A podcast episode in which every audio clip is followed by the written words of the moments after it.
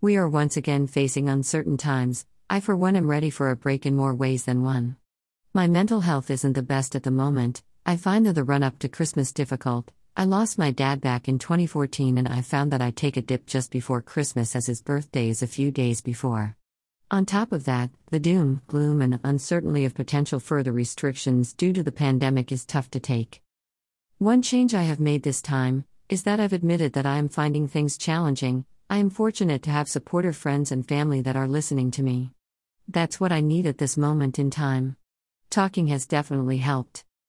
There is always someone to talk to. The Samaritans can be contacted on 116,123, 24 hours a day, 365 days a year. https colon slash slash www.samaritans.org. Thankfully, this year, I do have some time off planned over the festive period, I'm very much looking forward to trying to switch off and spend some time with family. It's so important to take some time out and focus on you. Here is an interesting article on why doing nothing is a good thing.